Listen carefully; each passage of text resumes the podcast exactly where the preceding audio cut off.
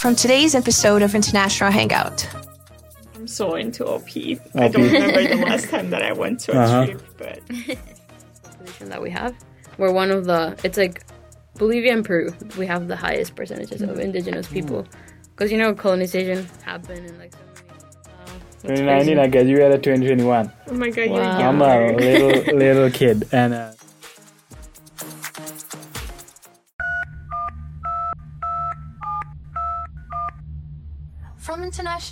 for the internationals, this is International Hangout.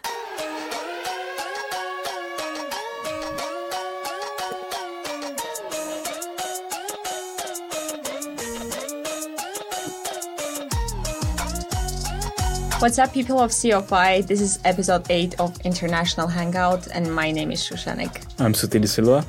So, guys, today in the studio we have Camila Flores Rodriguez. She's a senior and she's from Bolivia, and she's a passionate individual in uh, environmental studies. She's majored in environmental studies and business administration. Am I right? Most importantly, uh, she's the outdoor program uh, rental shop manager and one of the instructors too. So, Camila, how are you doing? I'm good. How are you doing? How's the semester? Like it just been uh, two weeks. Be yeah. It's How's the been classes? it's been pretty crazy to be Pretty honest. crazy? Yeah, because I'm a senior. Then you need to figure out life, and that takes Figure out life, right? takes a long time. I mean, this is your last semester technically, Yeah. isn't it? So yeah, you might have like you know a lot of like uh, I don't know planning to do about like what you want to do after college Yes. and all that stuff. We'll get into all that later. I wanna talk a lot about outdoor program, and I think we haven't had a person who's like a, it's like a leader or like who has talked about like outdoor program specifically. So I think this is the right time. An outdoor program is one of the greatest opportunities on campus that we get to experience in CFI.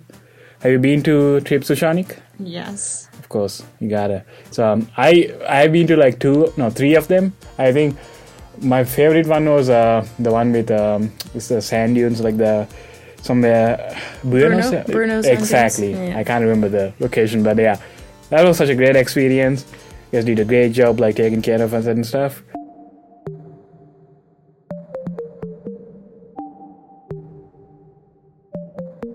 More than anything, actually, I want to ask you first how uh, you got involved with, like, you know, being a uh, instructor and all that stuff. Because I know, like, people get to experience these OP trips, but I, they probably don't know how you, you know, how you become a leader or like how you become a, one of the instructors and all. How did you do it? Well, so I went on a trip during my sophomore year because I did my entire first year online, so I wasn't here. Mm-hmm. And then during my first semester, I went on a trip to Moab in Utah. And I just signed up because I didn't know many people back then, but I just knew that I wanted to go because it looked like a very cool place. Mm-hmm. It was like five days long, and I loved the trip. I loved um, the leaders, everything. It was great. So then I came back, and I was told that they were students. I actually thought that some of my instructors were were just staff members, but they turned out to be students, and I thought that was like pretty cool. So I talked to Biggs, who at that time was um, the Yeah. director of the OP. He he's not longer he doesn't work at CFI anymore. Now it's Poe, but I talked to him, and then he, you know, he told me what I needed to do to become a part of the OP. So one of the requirements was for me to take the Wilderness First Responders course. Mm-hmm. So that was offered the next semester. So I ended up taking that course. And that was very, very intense. You literally learn to take care of someone, you know, kind of like mm-hmm. keep someone from dying if you're Yeah, out in the field. Mm-hmm. So yeah, that was pretty, pretty cool, pretty intense. Um, and then you just have to go on trips. Like things have changed. When I started, you would have to go on three trips as a participant, three trips as a trainee, three trips as a, an assistant, and then you would become an instructor. But things are very different now. Like now, we just kind of like assess people depending on how much they know. Because we do get people that have a lot of experience on the outdoors, so they might be more ready to become assistants faster than other people that don't have much experience. Uh-huh. So I didn't have that much experience leading trips. Like I think I needed to learn more technical skills. So it took me, I guess, longer than other people to become an instructor mm-hmm. because I needed to get a lot of training, do the woofer, and everything. So it's been like a whole journey. And anyone can, anyone who's interested and would like to commit to the OP, then they can definitely do it. I mean, I wasn't aware of like the whole process you guys have. It's actually great. I mean, people who participate in the trips, like they might not see like you know the the whole process and stuff, but it's great to see like you guys have a huge process and you guys pick and select like you know who are the who could be responsible, you know who are the responsible individuals who has the who has the courage to like um kind of take care of someone who has the capabilities and all. That's great, and um yeah. Oh, uh, something something yep. else that I would like to add. So I think so. The way it works now, like now, is way more personalized. So if you're interested, then you need to fill out a form, and then Uh-huh. kind of like it's like an app- application for a job, and then you send your resume, and then you're gonna have an interview with Gabby and Poe, who are in charge of the OP, and then you're gonna have an interview with two or three instructors. So you're gonna have different interviews. And then they're gonna have you're gonna do some assessments, and then we usually do use those assessments every semester. So you see how much you're progressing, or like where do you need to Ah. work on and everything. So we do have like at the end of every semester. Poe and Gabby meet with each of us, and they're like, okay, this is your assessment. This is what your co-instructor said about you. You know, maybe you need to work on this. Maybe you're not. We're not super good on this trip. And it's like I think it's a very healthy environment. We do give each other a lot of feedback, and yeah, which is very necessary because otherwise you don't know how to improve. Do you find it like stressful sometimes? To give like, of- feedback. no, I just like I feel like it's Yeah. it's a lot of work. Do you feel stressed sometimes? Like when Oh, you, definitely. It's a lot of work because then you technically, I mean, you have a trip on the weekend or like it's a day, but then you're planning it for maybe a month or maybe weeks. So it's like a lot of work. And it might be stressful because there are so many details that go into it. Like you have to look at the participants' information. You know, if someone's allergic to something, like you mm. need to be prepared for. If mm. someone's mm. taking medication, how much experience do people have? You need to like do the itinerary. You need to know how far you're going. You need to have like the address to like the closest hospital. We even like print out maps in case like our phone dies or we don't ah, have like that's- signal. Like we have to be prepared for everything. Like if we're going into a place that has like no signal at all, we're taking like SAT devices. We're doing it's cra- everything that goes into it is pretty crazy.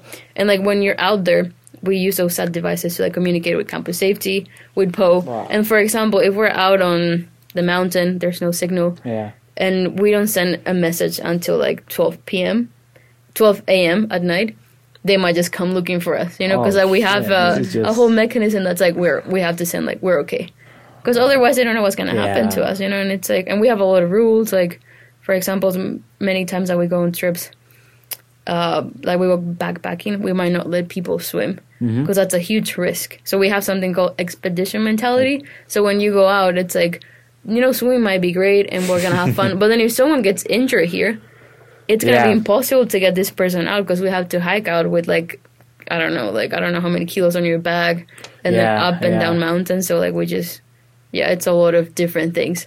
But we do have like the we do something called risk management before we go on a trip. So we write down all the possible risks and then we write down ways that we can manage the risk. So for example for this one we did have like a med kit with us. So we have all the tools that we would need if anything would end up happening. And then we have like you know the SAT device if we need to contact Uh-huh, someone and uh-huh. something happens and we had the people and we had like a bus. So it's like you're kind of you try to be as prepared as you can be for any emergency. It just I know there's a lot of things they put into like kind of prepare a trip for people to enjoy and stuff. I didn't think of it this in detail, and you guys have to make sure okay, you guys have these devices to you know make sure okay if you don't if you don't get any signal and you know that's these are very complicated and at the same time I'm like you guys have given the train and they also select you know they have we have procedure wow just a lot of work and I think I'm just grateful like you guys can keep up like you know such a such a complicated and at, the same time such a beneficial program for CFI students and like yeah, uh, by the way uh, listeners I welcome all of you to like uh, you know be involved with uh, more and more trips so I think we have two more trips uh, this weekend Yeah, so tomorrow we're having a tubing trip, and on Saturday we're having a skiing trip. And something that I would also like to Uh-huh. like to mention, it's like like it is a lot of work, but I think all the leaders we really love what we do. So it's like so Mm. much work, and you might get paid very little or not paid at Mm-hmm. all if you're an assistant or a trainee. But we all really love what we do, and it's like I think that's what you know people that go on trips also love being outside in nature and everything, and it's like it's really worth it. Like I've I've planned trips that have made me so stressed because there are so many details. But once I go out there, I just feel at peace, you know, because I'm like, oh, this is so beautiful. It's so worth it. Like, why was I even stressing about doing something that that I love.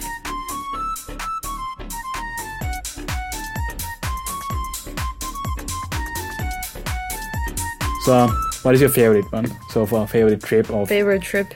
like Oh. the one you like you can't forget? You know, this is on top of my head all the time. That's I think that's very difficult. But I mean, I've loved all the trips that I've been to. I think one of my favorite ones have been Moab. I wasn't an instructor then, mm-hmm. but that's what made me realize that I wanted to be a part Okay, of the OP, and it was kind of a reminder of how important nature was for me. Uh, we also went to Yellowstone recently, which Yellowstone. was that was a beautiful trip. Very beautiful. Yeah. very beautiful and i don't know honestly every trip i love the we we have uh we have instructor training so we go on trips only instructors to get okay, trained Okay. and those have also been some of my of my favorites I think uh, I have seen pictures. I think like you guys went uh, to Yellowstone and like I have seen pictures obviously yeah because I was roommates with uh, I was a roommate with uh, Kelvin last Yeah. year. Mm, so yeah. he just talks about uh, all Yeah, this stuff. yeah. I'm some, sometimes jealous, you know. The pictures you guys uh, kind of you, you guys post them in Instagram or something, right? yes we do have a, an Oh, instagram page Yeah, so yeah, I have seen those and uh, yeah, Yellowstone is definitely definitely recommend uh, like you know having a trip and like it's very beautiful. Do you think being uh, uh, environmental studies major kind of influence you to like you know oh I can be closer to nature if I become a OP? Uh, I don't know. Do you think it's kind of like it worked both ways? Maybe like connected connected. Do you think? i think yeah definitely i think they're both big part of my personality and my lifestyle i guess like i like um like i was sharing with both of you earlier like i i cannot be inside for too long like even Yeah. if it's super cold like i need to go on a walk like i need to see trees or nature and i don't know just like be out there because that really helps me to be sane i would say Uh-huh. Yeah. otherwise I, I could not just like be doing work and not taking breaks and everything so definitely for me because i love going into nature and then i think environmental studies helps you so much in understanding nature Yeah. and like understanding how you're a part of you know the environment how Yeah. everything's connected and like you go on a trip and then you don't only see a mountain then you see all the processes that happen Yeah. to create a mountain or everything that affects that mountain and how the cities are connected to them you know everything it's like it gives you like a very different point of view and like I so many more insights. I think this reminds me. I, I think we were in the same philosophy class, like the, yeah environmental uh, philosophy. li- like the like there was this uh, specific author like who wrote about is it leopard? Like uh, the mountain something like I can't Thinking remember. like a mountain? Exactly. Aldo Leopold yeah. Yeah. I think you guys had like um I think I like the ideas you guys your group at least the Yeah. Melanie and like uh I can't Micah remember. and yeah. Tyler so I like the ideas you guys had about like you know, how you guys always like always were like how okay we have this philosophy or we have this concept how are we gonna practically implement in maybe day to day life as a student or maybe I don't know just just a regular citizen Yeah. okay and I I like those kind of perspectives and um yeah um environment what about you Shushanik? Uh, are you uh, more like indoor person or outdoor person I'm so into OP. I don't remember the last time that I went to a Uh-huh. trip, but I don't. Okay. What's, what's actually last last spring, like 2023, my first semester here, Uh-huh. we went to a trip in California, Crescent City. I actually Ah, wanted to ask, like, how far has OP gone in like about like states in US because I know that they've gone all the way to like the- California. yeah, California. But do you ever go to like I don't know, like Midwest or East Coast or like how far have you gone? We don't usually go too far because, like, well, we've gone to like uh, California, like you said, Oregon, um, Utah. We go to Utah a lot. Um, a lot in Idaho, Arizona. The, the the instructors were recently in the Grand Canyon, but we don't go too far because it's like a lot of driving. So it's like you Yeah, don't want to yeah. spend like most of your days The- driving. yeah, exactly. And there's like a policy that campus safety has. So like you cannot drive for like more than I don't remember right now. I think it's six hours. And if you do, then you have to switch drivers. So it's like you don't want to be. Oh. And usually, if you're going far, maybe you might be going backpacking. So you don't want to be too tired of the driving, and then you get there and backpack for like two days, and then you drive back three days. Yeah. And it can also be very unsustainable. You know, if you're drive like if maybe you might need to fly, and then it's like what's kind of the point if you're like flying somewhere. Okay. And there's so much nature in Idaho. There are so many I think so. Yeah, cool for places Sure. that we really want to try to like get the best out of Idaho. Like if you go to like a third floor of something, you can see like the these mountain ranges. Like what are those called? I can't remember. Like the ones Oh, those mountain ranges. I can't remember the name of it. But the Owyhees? I don't know. If those are yeah, the Wa- I yeah, something I'm like that, sure. something like that. It just uh, so we have we have a lot of like places to visit and like explore. Yeah, I think it just it just again once again like uh, having an organized uh, OP like outdoor program is actually benefiting and actually we just like to thank you including all the like uh, people who's managing this.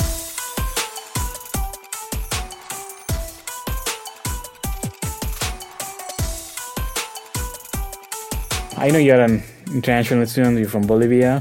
Uh, what UWC you attend to? Like, uh, I went to Atlantic in Wales, UK. oh, okay. Uh, and uh, when when did you graduate again? I graduated in 2019. 2019. Yeah, so I took a gap year. I went back home, Oh, and then I came to college. I graduated in 2019 too. Oh, Except I did three gap years. There you go. I I went to UWC in 2019. So my fir- Wow, that's 2019 crazy. I graduated 2021. Oh my god, Wow. you're I'm a little little kid. And uh, Bolivia, how did you get to know about UWC? How how was the, the journey like The being so far process and like everything till US? I don't know. I always wanted to go abroad because I wanted to learn about different cultures. But I had researched like um, opportunities for college, and there are not many scholarships Uh-huh. I couldn't pay for it. And so I had decided to go abroad for a master's because Uh-huh. then they do have a lot of scholarship, especially for Latinos. So I was okay, then that's a good opportunity. But then during my junior year of high school in Bolivia, I like I remember one girl that was a senior. She got into UWC from my school. Okay. So then my school started advertising it to students. So Okay, like someone went in and they were like, "Oh, there's this opportunity. There's gonna be a talk in this building somewhere in the city center that you should go." And okay. so then I went to this talk. Then I, you know, I went on the website and I I loved it. Like I really agree with like the idea. Then I talked to this girl too, you know, to hear about her Mm-hmm. experience, and I it was just very, I don't know, very nice. It felt like me. I was, like, I think this is a great opportunity. And then I applied when I was in my senior year because in Bolivia, our school year starts in February and then it ends in December because it's like the southern hemisphere. Oh, damn. so it's different. So like. I had to apply by in January. So I applied and the process is like you send your your there's like a whole application form that you have to fill out. yeah. Then you have you need to have your parents fill out an application Yeah, form. yeah, yeah, then a teacher, Like, uh, then someone that's in charge of an extracurricular activity, Mm-hmm. and then someone from like a volunteer activity. So you need to like ask people to like you know fill out all these forms and like talk about you. And then if you pass like this stage and you get an interview, Yeah. so I had to travel to another city in Bolivia for the interview, which was on a Friday, and then you get a call on Friday night. That is that. That's how it was when I applied, which was 2017, so very, a long time ago. So you get a call on Friday night saying whether you pass or not. So if you pass, then you go somewhere on Saturday morning, and then you get on a bus and go to a, the countryside and go to a camp. It's like the Mario levels It's, or it's crazy. And then it's like you have this camp. missions, you know, you have It's, it's literally, and then it's like happens so fast. Imagine you literally have this camp on Saturday and Sunday, and then you finish like Sunday, let's say 8 p.m., and then you have to wait like until Sunday night to get a call um. to say if you pass or you didn't pass. If you pass, then you go on Monday to the final round, and that's like uh, you don't know what it is. Like they don't tell you. For mine, it was like we all got into a room, and then you had to. They would give you a paper with a topic, and then you have to not write an essay, but prepare a presentation, and then you have to present it to the group. Yeah. So it was very tailored to you. So like if they knew that I was passionate about something, then they would challenge my opinion. Wow. They would make me, you know, present about That's that. just That's yeah. very UWC national. yeah, like, it was like they'll think, make you wait for six months. Yeah, so well, we annoying. got like uh, kind of processing, not processing, of um, interviewing, like you know. yeah. Yeah, wow, that's It is pretty intense because then you, I don't know how long I had to wait. I think I had to wait until March to March. find out. And then they they were very sneaky. They told me like, oh, we need some information from you.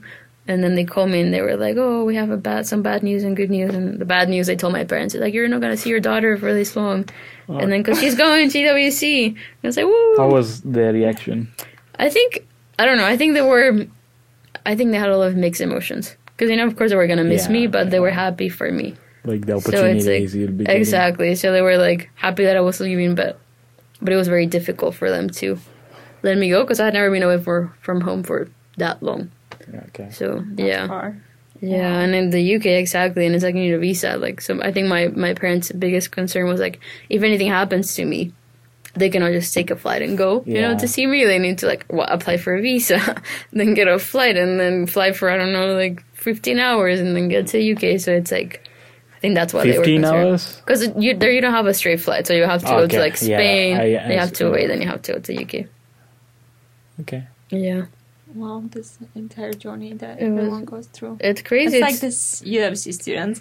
Every time they ask me like, how is the selection process? It's not exams, right? So you can't just be like, oh, math exam, like go prepare, and then you have to be like explaining this like rounds of like Everything, essays, yeah. Skype interview, and then like one thing, interview. and then nobody gets what you're saying because it's like it's not like a standard exam selection process. So like I always have to do this like long, long voice messages to people who were asking me about it, like explaining in Yeah. detail. But I think I liked it about that because, like, um, I would say I've been involved with my national committee for I don't know, I think ever since 2021. And it, it is the hardest thing to choose kids and to like give points. Especially when you see like yourself in those kids because mm-hmm. you were applying to UWC like mm-hmm. once in your life and now you have to like make a fair judgment. It's not easy at all. Like it's Yeah. it's like I almost wouldn't want to do it, but Yeah. I got involved in it. It was like nice, but also seeing other kids that didn't get accepted. Mm-hmm. It's so tough. Yeah, I, I, I helped. I, I was part of my national committee too. and We were doing the same, and it was so difficult, like you said, because I'm like I'm literally defining someone's future. You know, it's like That's- it's yeah. like, but, but then what we would do is that we would have like three people read the same application and then grade it, and then we would get together and discuss our gradings and be like, and then get to like an average. So it was less biased because maybe like you were saying, I would see myself in this. person. I want them to get the the place, but then maybe the other person was like, no, I don't think they they should go. I always just ask the most like politically con- controversial questions to this like 16 year old kids. Oh god. Then interview was like, what in the hell? like, you want to get political, Shoshani? I don't know. okay, I think it's time we talk about Bolivia. Okay, go for it.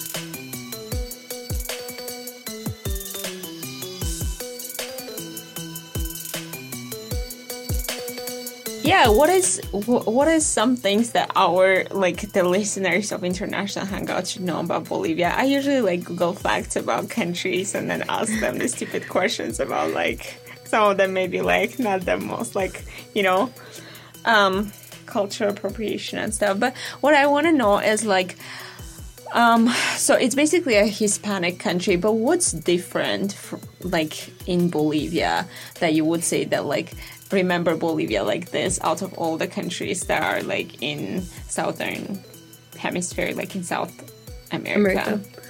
I would say one of the things that distinguishes Bolivia from other Latin American countries is the percentage of indigenous population that we have. We're one of the, it's like Bolivia and Peru, we have the highest percentages of mm. indigenous people. Mm. Because, you know, colonization happened and like so many indigenous people were killed or they had to move places.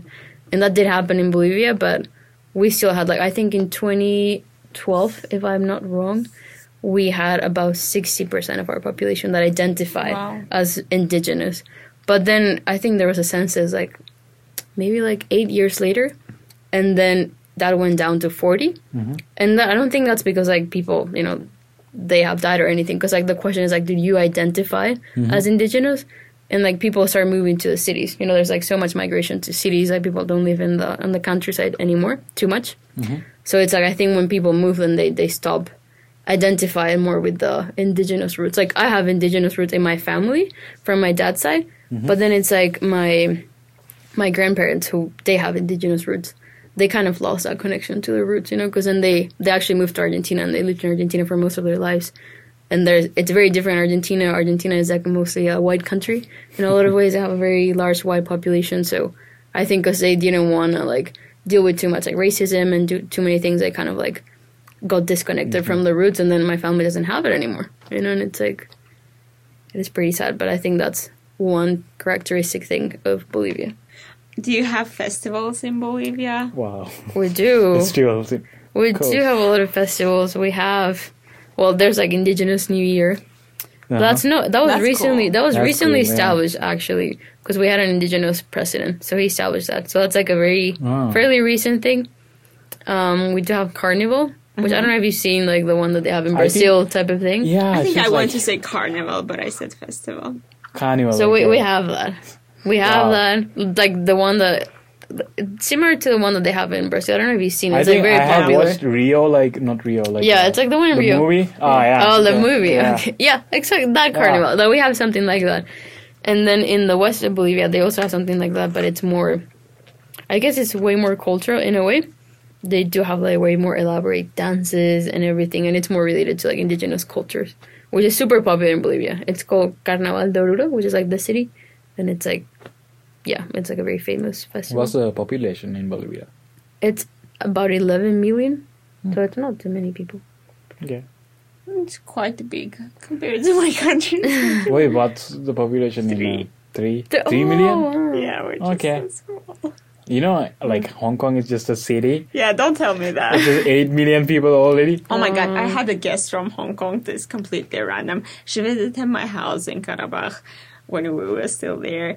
And we have this like huge country house, like two floors and like multiple rooms and like we have a garden and like swimming pool and Uh-huh. stuff like that. She's like, Is this all yours? Like not Oh, one room. God. I'm like, okay, you're used to this like 600 floors and one small apartment. And my dad was so shocked when she showed us photos of how she lives. My dad was like, oh my God, move to our house. Like, what are you crazy. doing there? Yeah, yeah. But I feel like, Population density Oh, is crazy. know. Okay. What are the indigenous customs? Like, what do you do? Like, because it's very interesting because I feel like we have not, never talked about Yeah, indigenous sure. cultures Yeah. in in the podcast and overall i feel like people just don't talk about it even in america not that Yeah. much um what are some customs or does your family still practice like some of this indigenous things They they don't really like. I know my grandma from my dad's side, she sort of does, but more like on her own. Like she never really passed it to her children. Like we have thirty six official indigenous um, cultures in Bolivia, and like languages too. But then there are three that are the main ones. So we have like Guarani in the east, which Paraguay also has it, and then we have Quechua and Aymara, which we also share with like Peru and Ecuador. Um, those are the three main ones. I think they do have different beliefs in terms of like religion. I mean, there's it's mm. very mixed right now. Like a lot of people that are indigenous are Christian, mm-hmm. but then at the same time, a lot of indigenous beliefs are based on like the sun and the moon. You know, mm, like okay. the sun is like Inti, and then that's like the god, and then you have a lot of like you have a lot of offerings. They are very crazy. Um, very super interesting to me. Like one, Yeah, because yeah, like the ones that I'm most familiar with are the ones from the east. That's where I'm from. But in the west, they do have a lot of I guess like superstitions, like Mm-hmm. a lot of beliefs. So when you're about to build a house, they get a llama fetus that's dry, Okay. and then. I think they bury it under the house, and then they start building. And I think that's for like good luck or something. So they have a lot of things that are like that, and it's Wow. it is very interesting. They have a lot of beliefs that if you do this, then you're gonna have a good life and everything. There's like a, a street called the a market called the Witches Market. So you go there, and there, that's literally the name. And then you have like a bunch of Is it- herbs, and the llama fetus Like- is just like hanging there. wait everything. llama feet Fe- Like fetus, fetuses. like the you know, the, like the baby, Not- the little baby. oh Like the- fetus like. Yes. the Oh my God. unborn baby of a llama. Yeah, that's what they sell, and do they do a lot of rituals with them. We, we have a lot of this like beliefs back home too but Uh-huh. it never got to feed us it was no, like, no, I mean, it's a different my mom is like, don't throw trash No. when it's like eve, like dusk, or Yeah. like Yeah. don't cut your nails when it's dusk. I'm like, why, why, why? But I usually throw trash at like 2 a.m. and I remember my mom all the, the, time. I think when I hear like these kind of like customs and traditions, I find them beautiful because just like I think without these, like it would be really boring. Like Yeah. you know, like it's. I remember I used to like you know question, oh, what, what, like what is this and all like, but then I realized no, it's not about that. It's just we need all these kind of traditions because people are interesting. Traditions are interesting, so it, it won't be it won't be boring and like it's kind of like you know cool to hear from someone like yeah the traditions they have. Yeah, definitely.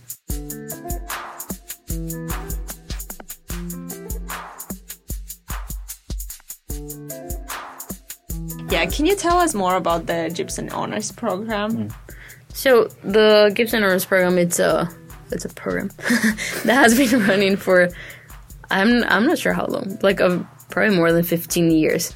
And the I mean, I guess the whole idea behind the program it's like to provide funding mm-hmm. so that you can expand your education. Like, So it can be any way you want. So for example, we you you need to take classes. You need to take there's a colloquium that happens Okay. once a week. So you need to take it twice during your four years here if you mm-hmm. want to be a part of the program. So you need to get invited. They usually send you an email that you can apply, and then if you apply, then you know they review your application and everything. And then if you're a part of the program, then you you get the opportunity to apply for a a grant of twenty five hundred dollars. But you need to consider that there's taxes. Okay. So taxes that counts as income, of course. and it might take up to like forty percent. What do you- So it's it, re- it gets like mm-hmm. lower, but it's like for example, if you want to do research on campus and have like no resources, then you can apply for the grant and be like, I just need to buy some materials, and you can use that money for that. Or if you want to go to a conference that you know it's so interesting, you want to learn about that topic, and you might need to pay for like your flight ticket and the, the conference price, and that you can use it for that. In my case, I use my Gibson Honors Program money to um, do an internship abroad.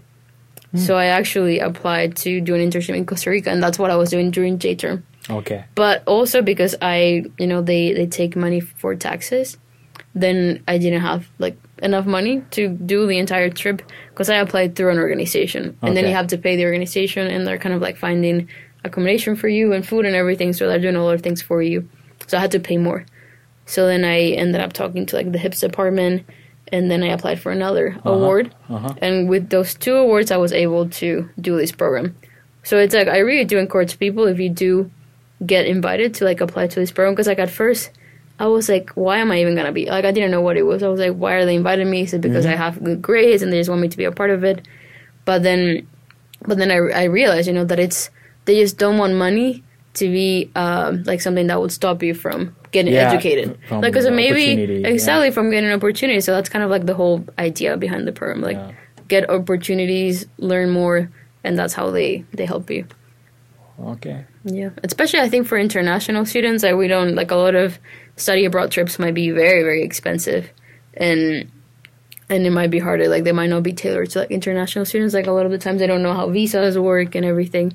So I think for this one, I was able to do it on my own, and it was easier, and well, it was cheaper too, and I got the the money. Yeah, Wow, that's impressive. yeah. Didn't know that exists. Yeah, that's what I'm saying. You know, like, so you said yeah, you got invited. Like when they see you, like you know, GPA or like um, like the your like academic achievements and stuff. Then Yeah. they invite you, or like uh, like how did the kind of the whole thing start? Like, is it like you? So you got an email? Is that what you, You get said? an email. Okay. Like I know you can start from your freshman year, Mhm. but I didn't start from my freshman year. I didn't even know about the program. Okay. And I got it. I got an email during my sophomore year, being like, "Oh, Oh. there's this program, and you have been selected to apply." Which is like many people. I think I don't, I'm. I think it's based on your GPA, and maybe if you're involved on campus, like, or maybe just your GPA. I'm not sure. Is But- it is it like uh for certain majors or like It's for everyone. No, For we have Oh, people okay. from all majors. All it's just like students from C of I. okay. And then I do. I, Okay. I don't think they would invite a senior because like you don't have much time to do the two Do the- colloquiums. okay. So probably you either get invited during like freshman, sophomore, junior might be the latest that you can apply for it. Yeah, something for like you know maybe uh, freshmen and sophomore listener to, listeners to like look out for if you get an email yeah this is a great opportunity go for it I think there's just many opportunities. Don't be apathetic like me. Get involved in campus.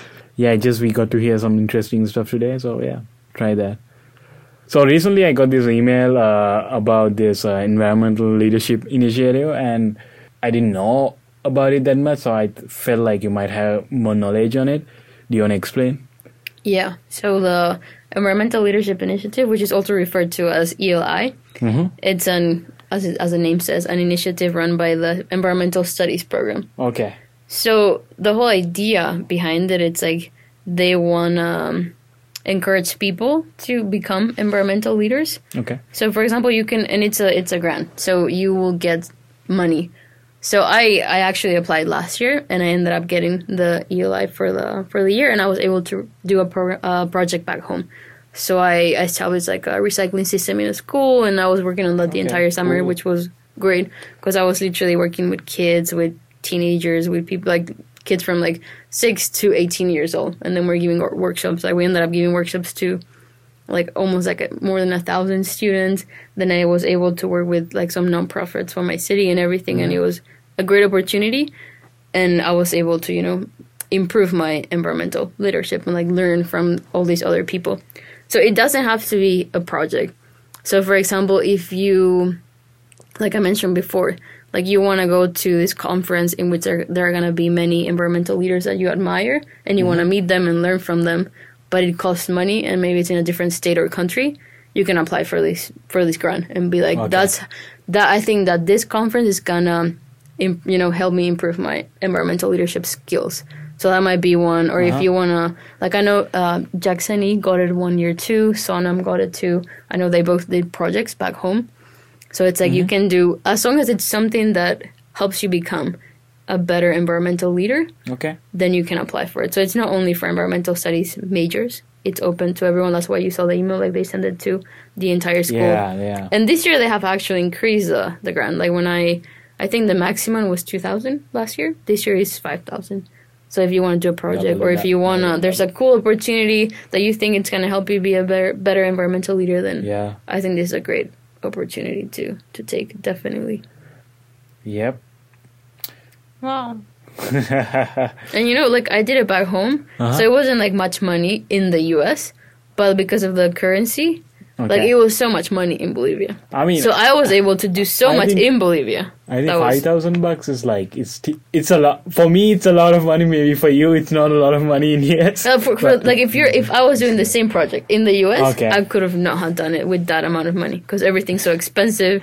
Yeah, but think because I did it back exchange, home, yeah. it just Yeah, became yeah. so No, much no. money, and I was like, wow. Makes sense. It's just like for me, five thousand bucks. Yeah, it's still. Yeah. Even here, it's a lot. Well, of money. I didn't get five thousand. You know, mine the maximum was two thousand. I didn't even get the Okay, two thousand, so it was way less. Yeah.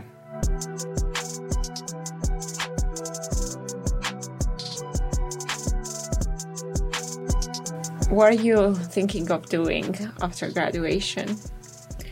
That's a good question. I don't I don't exactly know. Like I know for sure that I don't want to go to grad school yet. I definitely want to do a master's at some point, mm-hmm. but not yet. Like right now, I think I mean I'm doing environmental studies and business administration as my majors, and I think they're both very broad majors. Mm-hmm. Like you mm-hmm. learn a lot of everything, and it's like I want to have more like in depth knowledge about maybe one area. And it's like at the moment I like different areas, so I do want to get some experience and work and kind of have a better, better understanding of what I like and what it is that I want to do.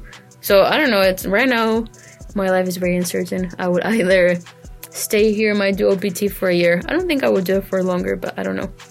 Um, and just get some experience. Definitely want to go back home for a while, and then I might go do a master's somewhere else, and then we'll see what happens with life. Was your career choice connected to like um, solving any issues, like specifically in Bolivia or in the world? Because for many people, like their career choice is just to be a successful individual. For some, it's very um, like location specific. Like for me, for example, I chose my career um, like basically because I see myself doing stuff for my country, like in politics specifically. So like, was your career choice um, made because you saw some environmental prog- problem in Bolivia, or you saw that like this sphere is so like unexplored, or it needs people who are professionals in this field? Like, how did you come to this? I don't know if it would be super specific to Bolivia, but definitely to the things that I was exposed to in Bolivia. So, for example, I think like I'm very interested in working with like nonprofits that focus on the environment. And I think when I was younger, and I would see even like with businesses that focuses that focus on the environment. Because when I was younger, I would you know hear and read about all these companies and how you know like the CEOs were making millions of dollars, and then there were people in the same company that were like not even making minimum wage. And I was like, how is you know like everything in like some like Bolivia, for example, we have so many indigenous people, and the big part of the indigenous beliefs is like Mother Earth. So we believe, you know, like nature is like a big thing, mm-hmm. and then it's even a part of the Constitution. Oh, but then the politics is like the opposite. Like you have like the government burning the forest, allowing people to go into like areas that are supposed to be sacred and mm-hmm. everything. So I was like, like I think I was always exposed to like there's just so much natural beauty, and Bolivia has like so much nature. And I was like, the way we are like running this, like you know, the way things are, it's just like it's just not right. The way companies run, the way you know the government runs everything. So I really wanted, like you were saying, like I really wanted to have the skills and the knowledge to be a part of it. You know, to like I ended up working with WWF in in Bolivia, and I love the work that they did. They focus a lot on on education, which I, I feel was very important because like I did see you know a lot of kids like learning about this and actually wanted to take action and wanted to do things and I don't know they do a lot of research and kind of like show things that maybe the government doesn't want you to know. And I was like, that's very very interesting, and that's like that's something that I would like to do to be able to go back home and do something right. You know, whether it's like run a company that's like focused on the environment and people. You know, being like socially and environmentally sustainable, Okay. which I think it's very important to me. Is it like a big part of the tourism in Bolivia? Like, does does like nature and like visiting? I don't know. I mean, do do you have like national parks or like how much money does this bring to Bolivia? like because uh, what's the economical model? Is it a part of the economical model back home? Not really though, because the thing it's like, it's more. I guess like it's more like primary. Bolivia is more like more like a primary producer, so it's like you're, we're, we're producing primary resources. So we have a lot of natural gas. There's a lot of like meat. There's a lot of crops and everything. So it's like we have so many national parks and we have so many of everything, but I don't think the government invests too much in like making trails. For example, I I would love to go hiking, but when I was a kid, there were no really established trails that you could just go Oh, and hike. It was very like it's so dangerous. Like especially if you go alone, then you might run into someone that might do whatever to you. And it's like now it's becoming more popular, and now like I think the government is investing more in like having trails and making national parks more accessible. Tourism to but it, it's yeah. not a huge part of the of the economy. no, I see because. Um, like we do have WWF too. Is it WWF? Yeah. Right.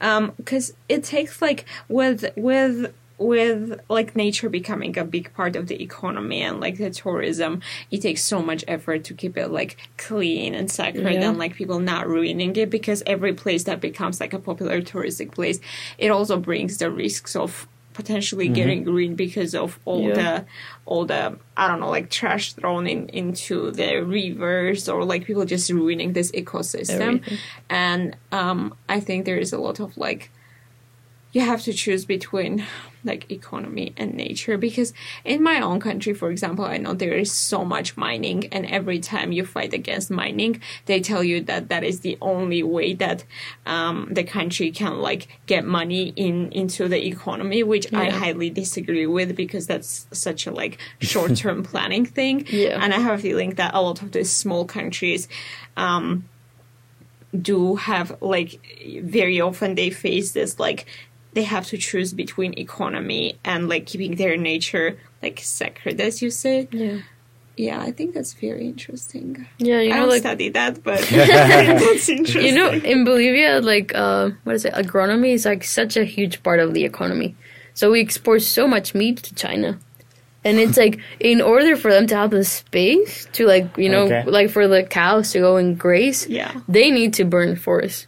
Oh, and they literally end up burning forests and then it's so uncontrolled that then the area that were they were planning to burn ends up burning the entire forest and then you have like you know we're literally next to amazon so it's like very like and then Oh, the government yeah. it's like we even had a president who was an indigenous man who was supposed to believe like that nature is important and he when we were having terrible wildfires wildfires because they were not really wild they were kind of started by people uh, he went into the fire and took had like a whole photo shoot of him with like a little hose, like tur- like turning off the fire. And I'm like, to me that was so. I was like That's, furious, like you were saying. level, I'm whatever. like, I'm like, how can you go when people, you know, firefighters are dying trying to, you know, control these fires. People are getting their houses burned.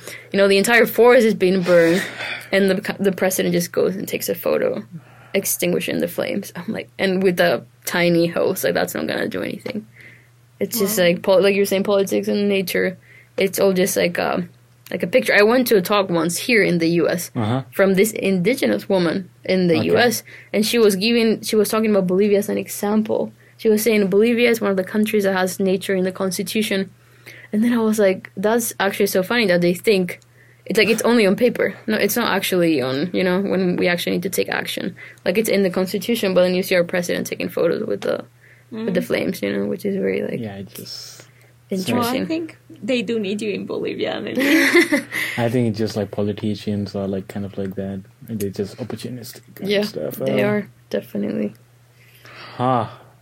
that was very interesting. Yeah, I think the thing is, episode. This is one of the smoothest episodes, and just went like you were well prepared and like uh, it was even though it's just a short notice. Uh, thank you for like you know uh, joining us and like uh, we talked about Bolivia, we talked about OP in the beginning, and I really wanted to focus on that OP, Bolivia, uh, ELI, and honors program, and uh, just a lot of stuff. And uh, I'm I'm glad uh, we were able to like you know I know we wanted to do episode like earlier, a little bit earlier, but yeah, it's interesting. Um, anything else, Shushanik? Do you wanna?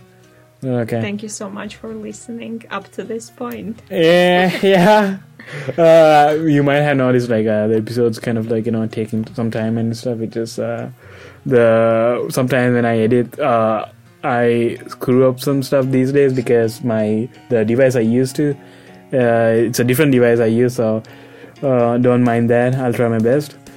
Other than that, uh, yeah. By the way, to end the episode, we traditionally we kind of uh, give our guests like a chance to say like you know goodbye or anything they want in a native language you have or like I don't know any language you prefer or anything I don't know you you, have, you can say whatever you want but actually to end It's it like a goodbye type of thing. okay yeah. okay yep uh, yeah you can go for it you can just say. Muchas gracias por escuchar este episodio. okay you guys heard that that's about it and uh, see you in the next one. Yep take care